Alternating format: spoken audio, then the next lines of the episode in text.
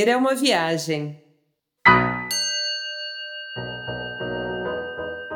O governo do estado de São Paulo, por meio da Secretaria de Cultura e Economia Criativa e Elida Marques Produções Artísticas, apresentam Dom Quixote entre Cartas. Oficina Performance de leitura compartilhada e escrita sensível.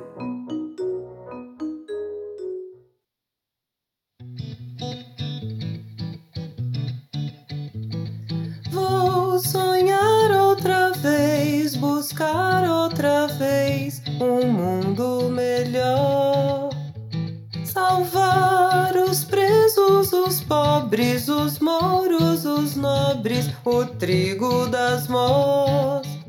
Vagar por essas estradas velhas manchadas do mundo sem fim.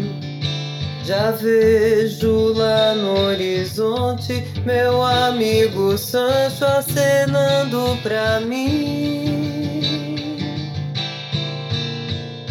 Vamos juntos lutar, porque pra sonhar é preciso agir. Por entre pedras e mantas, enfrentando encantos, não vamos quase nunca fugir. Um dia distante, engenhoso Cervantes nos fez numa hora feliz. Hoje vocês nos dão vida no ouvido que ouve, na voz de quem diz.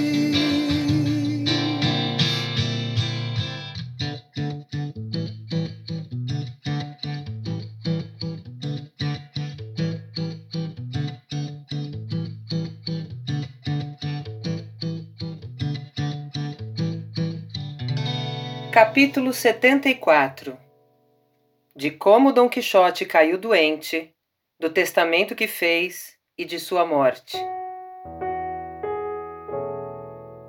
Como as coisas humanas não são eternas, mas um declínio constante do começo até seu derradeiro fim, especialmente as vidas dos homens, e como a de Dom Quixote não tivesse o privilégio do céu para deter o curso do declínio da sua, Chegou o fim e desfecho dela quando ele menos esperava. Fosse pela melancolia que lhe causava se ver vencido, ou pela disposição do céu, que assim o ordenava, foi tomado por uma febre que o deixou seis dias de cama. Nesse meio tempo, recebeu muitas vezes a visita do padre, do bacharel e do barbeiro, seus amigos, sem que seu bom escudeiro Sancho Pança saísse da cabeceira. Seus amigos chamaram o médico que tomou o pulso dele. Não ficou muito satisfeito e disse que, pelo sim, pelo não, cuidasse da saúde de sua alma, porque a do corpo corria perigo. Dom Quixote rogou que o deixassem sozinho, porque queria dormir um pouco. Quando acordou, disse aos brados: Chame meus bons amigos, o padre, o bacharel Sansão Carrasco, mestre Nicolás o barbeiro, que quero me confessar e fazer meu testamento. Quando eles chegaram, Dom Quixote disse: Felicitai-me, bons senhores, porque já não sou Dom Quixote de la Mancha, mas Alonso Quijana, a quem meus costumes deram fama de bom. Agora sou inimigo de Amadis de Gaula e de toda a inumerável corja de sua família. Agora me são odiosas todas as histórias profanas de cavalaria andante, e reconheço minha estupidez e o perigo em que me puseram tê-las lido. Agora, pela misericórdia de Deus, aprendi a lição na própria carne e as abomino. Sinto que estou morrendo rapidamente. Deixem as brincadeiras para lá e me tragam alguém para me confessar e um escrivão para fazer meu testamento. Essas palavras foram um terrível estímulo para a criada, a sobrinha e Sancho Pança, seu bom escudeiro, de tal maneira que fez rebentar os olhos deles em lágrimas e os peitos em profundos suspiros. Perdoa-me, meu amigo, tê-lo levado a passar por louco como eu, fazendo-o cair no erro em que eu caí, acreditar que houve cavaleiros andantes no mundo. Ai, meu senhor, não morra Viva muitos anos, porque a maior loucura que um homem pode fazer nessa vida é se deixar morrer assim, sem mais nem menos, sem que ninguém o mate, nem que outras mãos lhe deem cabo além das da melancolia. Vamos, não seja preguiçoso, levante-se desta cama e vamos para o campo vestidos de pastores, como tínhamos combinado. Quem sabe encontremos em alguma mata a senhora dona Dulcineia, desencantada e formosa como ela só. Se vossa mercê morrer de pesar por ter sido derrotado, bote a culpa em mim, dizendo que o derrubaram por eu ter apertado mal a cincha do Rocinante. Nos três dias que ainda viveu depois da assinatura do testamento, desmaiava muito seguido. A casa andava sobressaltada, mas mesmo assim a sobrinha comia, a criada brindava e Sancho Pança se divertia pois isso de herdar alguma coisa apaga ou ameniza na memória do herdeiro a tristeza que é natural que o morto deixe. Por fim, chegou a hora derradeira de Dom Quixote. Depois de receber todos os sacramentos e depois de ter abominado com muitas e eficazes palavras os livros de cavalaria. O escrivão se encontrava presente e disse que nunca tinha lido em nenhum livro de cavalaria que algum cavaleiro andante houvesse morrido em seu leito tão calma e cristamente como Dom Quixote, que entre os lamentos e as lágrimas dos que se achavam ali, entregou sua alma Quero dizer, morreu. Este foi o fim do engenhoso fidalgo da Mancha, cuja aldeia Cid Hamete não quis lembrar, para que todas as vilas e povoados da Mancha pudessem disputar entre si para adotá-lo e tê-lo como filho, como as sete cidades da Grécia disputaram por Homero. Apenas para mim nasceu Dom Quixote, e eu para ele. Ele soube agir e eu escrever. Nós dois somos um só. É bom saber. Por que Dom Quixote? Por que Dom Quixote? Por que Dom Quixote? Por que Dom Quixote? Dom Quixote. Dom Quixote. Por quê? Estamos aqui em mais um É Bom Saber.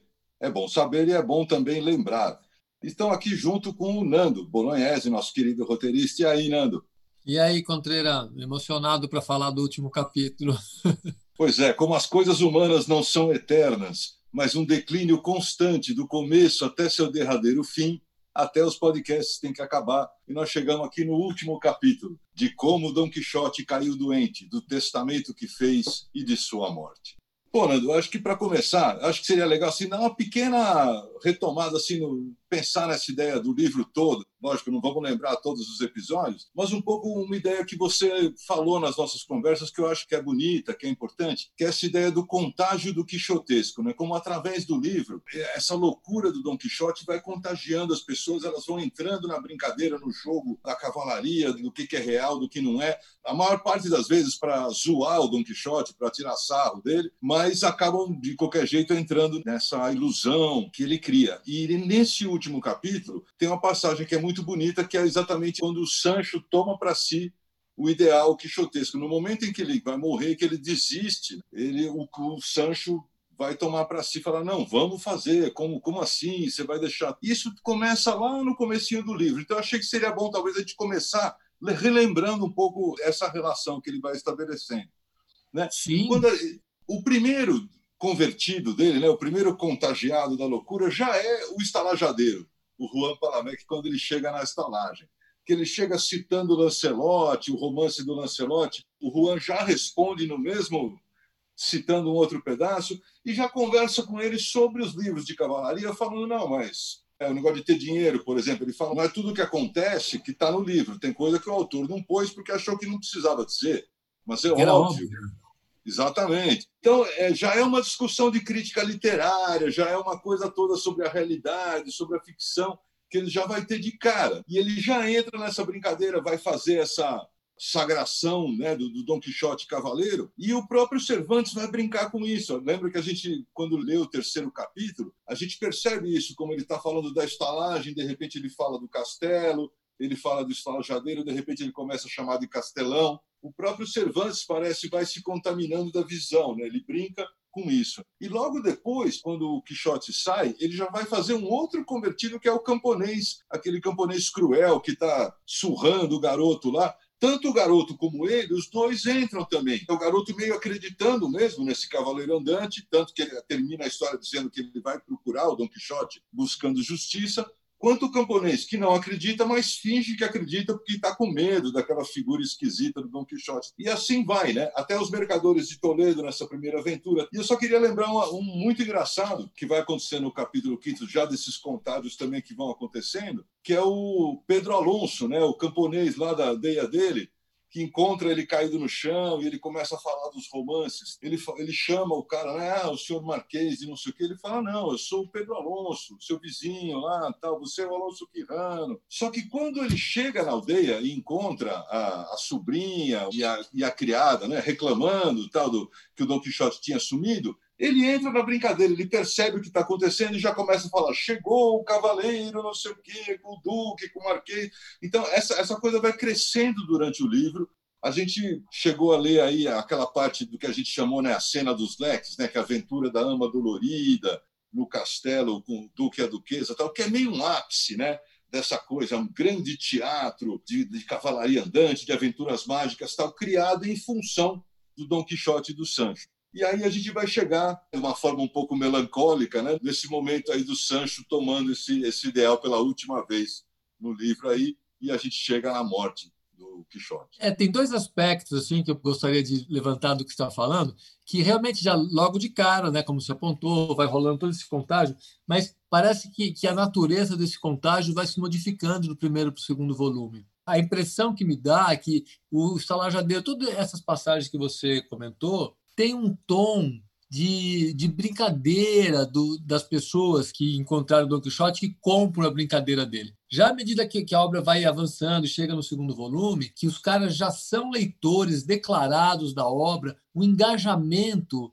já é diferente, é um pouco mais formalizado, me parece assim. Nesses primeiros é uma coisa quase de tratar o Don Quixote como um café com leite e entrar na brincadeira dele porque ele está doidinho e parece que vai mudando a natureza desse envolvimento. É, eu acho que isso não desaparece, né? O próprio Duque e a Duquesa tem um pouco disso ainda. Mas você tem razão, muda um pouco também. Acho que muda muito os Cervantes, por conta do sucesso que o livro fez, do plágio que teve no meio. O Cervantes mesmo entra muito nessa discussão, né? Então acho que você tem razão. Ele começa a mudar um pouco a visão do herói, né?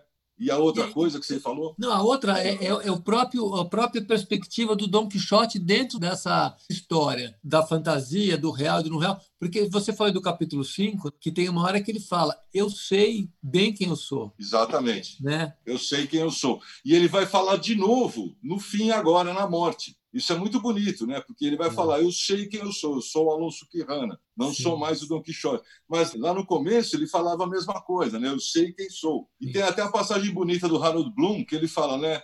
É, Oxalá a gente possa dizer a mesma coisa na hora da nossa morte. Que, que a gente possa dizer eu sei quem eu sou. É muito bonito esse, esse fim, que ele reconhece os limites da fantasia, os limites do sonho dele, ele abre mão né, tem toda uma questão aí, o personagem vai adquirindo uma profundidade que não parece talvez ter no começo, que tem a ver com aquela teoria que a gente já mencionou de que o começo talvez não fosse para ser esse, essa novela tão grande, fosse para ser como as novelas exemplares, uma obra um pouco mais curta e ter se transformado nisso tudo aí. Né? É, à medida que a obra vai, vai se, se desenvolvendo, para mim vai dando a impressão do Dom Quixote sendo um cara que está jogando um jogo, que está fazendo uma brincadeira, que tem consciência do que está fazendo, que tem consciência da própria loucura, da, dessa brincadeira que é a loucura, brincadeira entre aspas, mais um jogo, quero dizer, mas que, que não é uma perda de consciência. É um papo do livro do, do Namuno, que ele fala que a fé é uma questão de vontade. E aí, para mim, isso se aplica muito ao Don Quixote, nesse sentido dele ter a consciência de que ele está numa viagem, numa fantasia, e é um desejo dele acreditar nisso tudo. Claro, isso, é, enfim, não é nem é fundamental. Eu estou compartilhando como é que tem sido a minha leitura, assim, cada vez mais vai se encaminhando para essa ideia. E, e, aí no último capítulo isso para mim também fica muito claro. Ele dizendo isso, dizendo, né, gente, porque ele, ele, ele se cura muito rapidamente, né? Tem até um comentário no que alguém fala que ele acordou e muito rapidamente ele recuperou o juízo, assim, de uma hora para outra ele recuperou o juízo. E, e, é um pouco contraditório, porque é no momento no qual ele está acabando, ele está morrendo, né? A saúde dele está tá se esvaindo.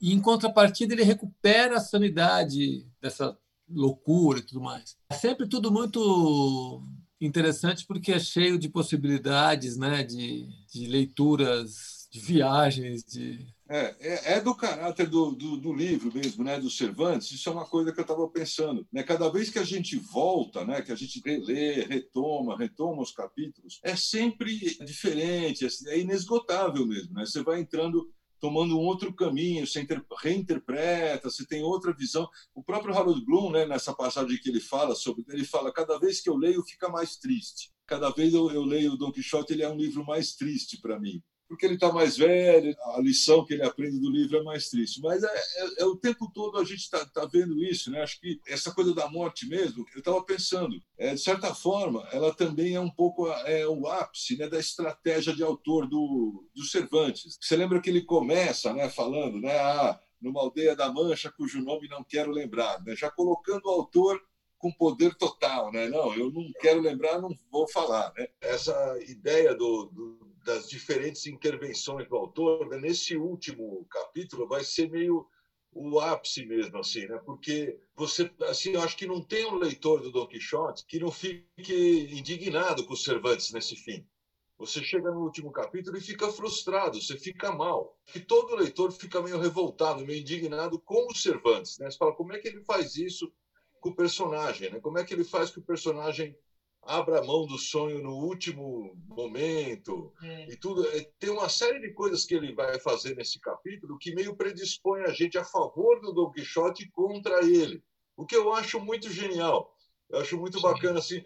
Né, o Unamuno, que é aquele leitor que a gente sempre se refere, ele fica indignado, né? ele quer massacrar o Cervantes, né? se dane o Cervantes. Né? E eu acho isso muito bonito, como ele consegue essa empatia da gente com o personagem. Né? O leitor Sim. é levado mesmo a, a, uma empatia enorme né? com, com, o personagem nesse último capítulo. E depois ele vai passar a bola para o Cid, vai falar do Cid Benengeli. Né? Depois ele dá, ele dá uma, uma linkada naquela história do plágio. Né? Fala, morreu não dá para ressuscitar o bicho, acabou, não vê ninguém, é, né? O que também é bem engraçado, né? O Cervantes parece mais preocupado com a ideia do plágio do que com a morte do personagem. Ele fala, não, é. matei que é para ninguém vir plagiar depois, não tem papo. Então tem um pouco isso. Talvez um pouco, até nesse sentido, essa coisa de eu sei quem sou, né? Que ele vai falar no capítulo 5 e vai repetir de novo agora na, na, na sua última hora talvez até né, tenha por trás isso, né? Que agora eu sei que eu sou um personagem,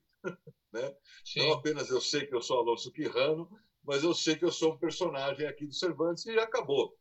Né? Agora chega de brincadeiras, o, como ele diz. Né? E o Unamuno, o Unamuno exalta como um puta ato né, de generosidade do Dom Quixote, dessa morte, desse momento dele ele abrir mão da glória, de continuar com o sonho, aquela Sim. coisa toda, coloca como um ato de muita generosidade do Dom Quixote. Ele, ele, ele aponta, ele ressalta a coisa do narrador salientar que o, o, o Alonso Quixano era um homem bom. Você lembra disso? Que o Unamuno fala? E que dessa perspectiva do homem bom ele abdicar da, da história, da fantasia do Don Quixote como como sendo um ato de muita generosidade do Alonso Cristiano, né? Como um homem bom. Inclusive, porque ele vai, ele vai fazer o testamento mesmo. Ele vai Sim. doar coisas para o Sancho, para a sobrinha, para a criada. Então, realmente, ele põe em ordem. Ele, ele vai pôr em ordem a sua vida antes de partir. E é realmente tem uma generosidade com as pessoas que ficam, tem um cuidado, uma preocupação com o Sancho, ele fala, né? Quando eu estava louco, eu quis te dar uma ilha, né? Agora que eu estou são, eu te daria um reino pela, pela, pela pessoa que você é. Né? Então é muito bonito, né? Tem, tem uma beleza assim nesse abandono, tem uma beleza, mas a, gente fica, é, a gente que se identificou com esse sonho durante o livro todo, viajou naquele negócio, não tem como não ficar triste, né? Assim, é, é super. Né? e ele um, fala, que ele abre mão disso, que ele poderia ter essa morte gloriosa, como Don Quixote. É, nesse sentido do Namuno mesmo, religioso, que ele fala, né, dessa morte, é, lembra que ele, ele, ele dá uma dormida, né? ele dorme umas seis horas. Aqui, seis né? horas, é. E aí ele levanta e fala com um grande brado, né? ele grita, Bendito seja Deus Todo-Poderoso que tanto bem me fez. Suas misericórdias realmente não têm limites, nem as reduzem, nem as impedem os pecados dos homens. Né? Então, realmente, assim, nesse sentido, acho que o Namuno tem uma certa razão, que ele tem um, um, um, fundo religioso, assim, que ele, por mais que a gente possa até brincar, falar, não, o Cid Berenguer é muçulmano, ele vai fazer uma jogada de ah, quem está se convertendo todo aí é o Alonso Quirrano, não é o Don Quixote. A gente pode fazer entrar também nessas questões. Mas tem uma coisa bonita que ele vai, ele é como se ele depois desse sono, ele tem essa graça de, de realmente tomar essa atitude generosa e falar não, eu sei quem eu sou, eu sou Alonso Quirrano, minha obrigação é essa, com o Sancho é essa, com a minha sobrinha é essa. Então tem uma, uma beleza assim no, no, no fundo mesmo, é, espiritual bacana mesmo. Assim, eu não sei se você sente isso também. Eu odeio o Sansão Carrasco, o bacharel Sansão Carrasco, que é o responsável pela morte do Quixote. Uhum. Eu, é. eu, tenho, eu tenho um bode desse personagem, porque assim, ele, ele, é aquele cara que ele fica despeitado por causa daquela outra vez que o Quixote derrota ele uhum. e arma essa, esse, esse segundo encontro no qual ele derrota, e ele realmente mata o, o Quixote de tristeza. Então, o responsável mesmo pela morte do Quixote, em última análise, assim, seria o, o Sansão Carrasco. Então, dá um bode terrível do personagem e chega nesse fim, né? O, o Cervantes ele põe, né? Ele fala: esse foi o fim do engenhoso fidalgo da Mancha e tal, não sei o quê. E ele fala: deixam-se de incluir aqui os prantos do Sancho, da sobrinha da criada, embora se inclua este de Sansão Carrasco. E ele põe um poeminha, tal, que o Sansão teria feito lá para o Quixote, e que é bonitinho, porque parece um pouco assim o arrependimento também do Sansão Carrasco tentando ele também fica falando: não, vamos ser pastores. Eu comprei dois cachorros enormes para a gente ser pastor. Ele fica tentando meio consertar a merda que ele fez também. E aí, no finzinho de tudo, ele vai retomar, ele vai falar. Eu acho interessante também nessa coisa do autor, que ele vai falar: e o prudente Cid Ramete disse a sua pena, que tem a ver com aquela coisa do plágio, né? Ele fala: não, a pena vai ficar é. ali, nenhum filho da mãe vai pegar e tal. Só que quem está falando?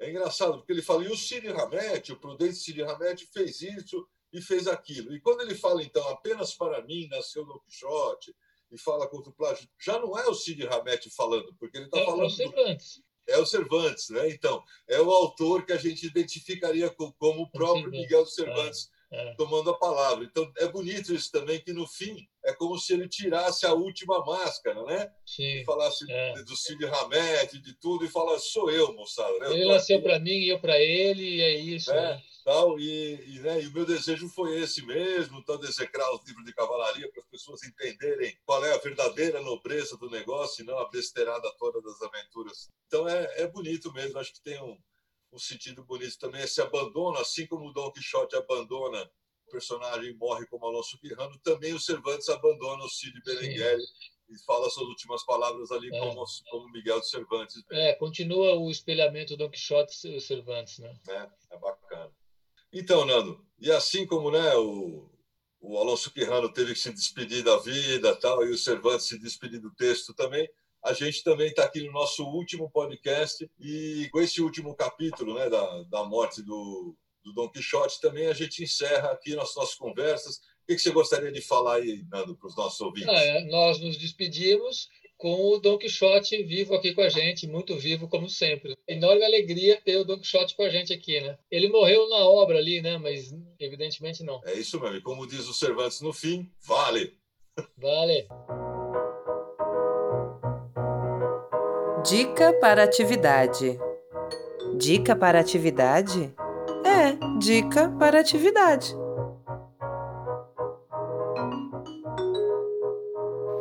Cartas na manga, cartas na mesa, cartas marcadas, carta magna, carta de intenção, carta fora do baralho, carta de anuência, carta de recomendação, carta de amor descartada. Carteiro, carteira, encarte, carteado, cartomante. carta comercial, carta de demissão, carta desafio, carta resposta, carta marítima, carta bomba, carta proposta, carta convite, carta branca. Pois então, a dica de atividade deste último episódio é, na verdade, um convite para novos encontros. Reserve um tempo para escrever uma carta para quem você quiser. Uma pessoa muito querida, alguém que vai nascer, alguém que já partiu, uma personalidade que você admira ou não, uma personagem da literatura, Dom Quixote, Sancho Panza, Cervantes, e se quiser, envie para a gente. Nossa equipe realizará dois programas carta-resposta para ler e responder as cartas destinadas à dupla quixotesca e à nossa equipe. Acompanhe nossa programação nas redes sociais, inscreva-se em nosso canal no YouTube e ative o sininho para receber as notificações. Quem sabe nos encontramos nessa grande mancha. Bom, chegamos ao final do quinto e último podcast do projeto Dom Quixote entre Cartas, premiado no edital PROAC de Ações de Incentivo à Leitura em 2019. Agradecemos sua companhia nessas aventuras e esperamos que possamos nos encontrar em breve. E para encerrarmos, mais uma bela composição do nosso professor e diretor musical Eduardo Contreira. Uma homenagem a eterna musa inspiradora de Dom Quixote. Com vocês, Dulcineia.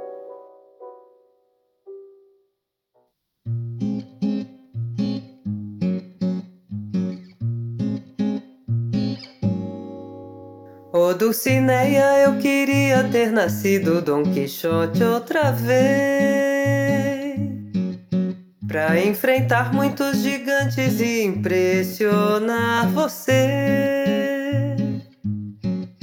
Pra sonhar que você esperava por mim, enquanto eu vivia aventuras sem fim. Ô Dulcineia, minha sina é ser cavaleiro andante Pra endireitar maldades e belas princesas libertar. Junto a mim vamos, Sancho, burro e Rocinante. Nunca ouvi jamais um grupo semelhante em nenhum lugar.